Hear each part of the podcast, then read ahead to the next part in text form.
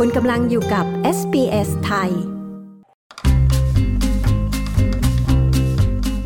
อีกไม่ถึงหนึ่งเดือนผู้มีสิทธิ์เลือกตั้งก็จะไปให้คำตัดสินเกี่ยวกับเรื่องคณะที่ปรึกษาเสียงชนพื้นเมืองต่อรัฐสภา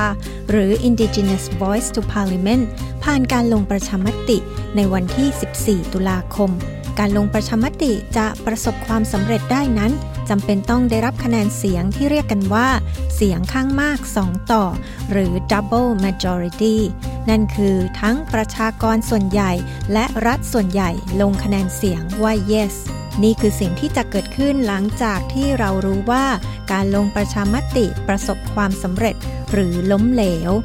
คุณทอมสเตเนอร์ผู้สื่อข่าวของ SBS News มีรายละเอียดเรื่องนี้ ดิฉัน ปริสุทธ์สดใส SBS ไทย เรียบเรียงและนำเสนอค่ะกำลังมีการถามชาวออสเตรเลียผ่านการลงประชามติที่จะเกิดขึ้นเร็วๆนี้ว่า พวกเขาสนับสนุนการเปลี่ยนแปลงรัฐธรรมนูญหรือไม่ เมื่อการนับคะแนนเสียงเริ่มขึ้น อาจใช้เวลาหลายวันหรือหลายสัปดาห์กว่าจะทราบผลลัพธ์ แต่หากการลงประชามติประสบความสำเร็จ ผลการลงประชามติก็จะถูกส่งไปให้ ผู้สำเร็จราชการแทนพระองค์ประจำสหพันธรัฐ เดวิด เฮอร์ลีย์รัฐธรรมนูญจะถูกเปลี่ยนแปลงเพื่อให้ยอมรับชนกลุ่มแรกของออสเตรเลีย โดยจัดตั้งคณะที่ปรึกษาเสียงของชาวอบอริจิน และชาวเกาะช่องแคบทอร์เรส ศาสตราจารย์เชอริลซอนเดอร์ส ผู้เชี่ยวชาญด้านกฎหมายรัฐธรรมนูญแห่งมหาวิทยาลัยเมลเบิร์นกล่าวว่า จากนั้นจะขึ้นอยู่กับรัฐสภาที่จะกำหนดว่าคณะที่ปรึกษาดังกล่าวจะดำเนินการอย่างไร The next thing that will need to happen uh, is that legislation will need to be drafted สิ่งต่อไปที่จะเกิดขึ้นคือจะต้องมีการร่างกฎหมายเพื่อจัดตั้งคณะที่ปรึกษา The Voice กำหนดองค์ประกอบและหน้าที่ของมันและอื่น ๆ นอกจากนี้ยังจะต้องมีการคิดอย่างรอบคอบภายในรัฐบาลและรัฐสภาด้วยว่า จะนำคณะที่ปรึกษา The Voice ไปเกี่ยวข้องในการดำเนินงานอย่างไร และคำตอบของสิ่งเหล่านี้จะสะท้อนลงในกฎหมายอย่างไร ศาสตราจารย์ซอนเดอร์สอธิบาย หลักการในการพิจารณาเรื่องนี้ได้ถูกกำหนดไว้แล้วผ่านกระบวนการออกแบบร่วม แต่ศาสตราจารย์แอนทูมีย์แห่งมหาวิทยาลัยซิดนีย์กล่าวว่า แม้ว่าจะผ่านบททดสอบด้วยการได้เสียงข้างมากสองต่อสำหรับผลการลงประชามติ แต่ก็อาจต้องใช้เวลาหลายปีกว่าที่คณะที่ปรึกษาเสียงชนพื้นเมืองต่อรัฐสภา หรือ The Voice จะกลายเป็นจริง This might take a while. It could take a year. It could take longer. อาจใช้เวลาสักระยะหนึ่ง อาจใช้เวลาเป็นปี หรืออาจนานกว่านั้นก็ได้ ฉันคาดว่ารัฐบาลอัลบานิซีต้องการทำให้เสร็จในช่วงวาระที่ดำรงตำแหน่งนี้ เพื่อจะได้แน่ใจว่า รัฐบาลสามารถดำเนินโครงการให้เสร็จสิ้น ในอดีตการก่อตั้งองค์กรอื่น ๆ เช่นศาลสูงแห่งออสเตรเลียต้องใช้เวลาหลายปี นับจากจุดที่รัฐธรรมนูญกำหนดให้ต้องมีองค์กรเหล่านี้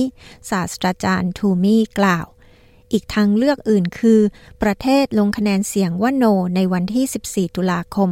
รัฐธรรมนูญจะไม่เปลี่ยนแปลง แต่จากการที่รัฐบาลและพักฝ่ายค้านมีความเห็นขัดแย้งการเกี่ยวกับประเด็นนี้ ศาสตราจารย์ทูมี่กล่าวว่าทั้งสองฝ่ายจะตรวจสอบผลลัพธ์ของการลงประชามติอย่างใกล้ชิด Both sides will be looking very closely to try and work out the reasons for the voting in the referendum in order to give them a strong indication of what is wanted by the Australian ทั้งสองฝ่ายจะพิจารณาอย่างใกล้ชิด เพื่อพยายามหาเหตุผลของการลงคะแนนเสียงในการลงประชามติ เพื่อให้รู้อย่างชัดเจนถึงสิ่งที่ชาวออสเตรเลียต้องการ ดังนั้นทั้งหมดนี้จริง ๆ แล้วอยู่ที่ว่า ชาวออสเตรเลียหมายถึงอะไรในการโหวตโน และเป็นเรื่องยากที่จะรู้แน่ชัด ศาสตราจารย์ทูมี่แสดงความเห็น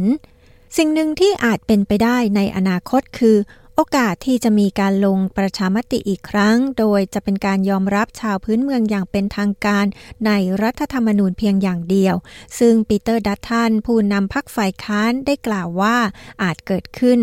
ศาสตราจารย์ซอนเดอร์สกล่าวว่า ผลการลงประชามติจะส่งผลกระทบต่อการเรียกร้องส่วนที่สัญญาบางส่วนกับชนกลุ่มแรกอย่างไรนั้น ยังเป็นประเด็นที่ต้องถกเถียงกันอย่างต่อเนื่อง In a sense that can happen whatever the outcome of the referendum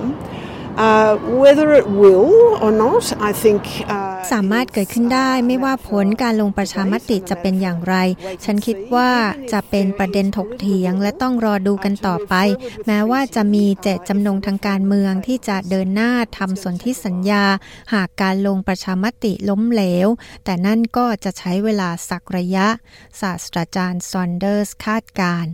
แต่ผลการลงประชามติก็จะไม่ขัดขวางรัฐและมณฑลต่างๆ ไม่ให้ดำเนินการด้านนี้ศาสตราจารย์ทูมี่กล่าวว่าไม่ว่าผลการลงประชามติจะออกมาเป็นอย่างไร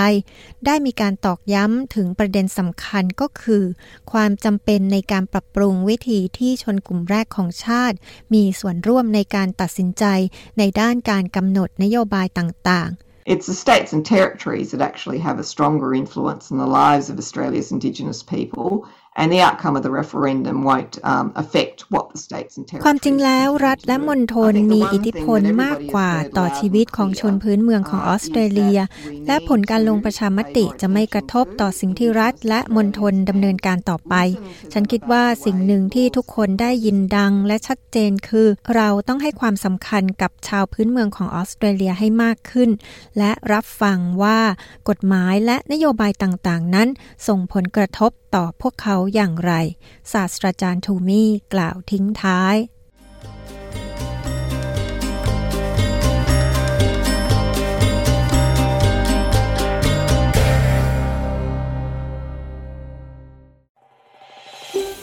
ต้องการฟังเรื่องราวน่าสนใจแบบนี้อีกใช่ไหม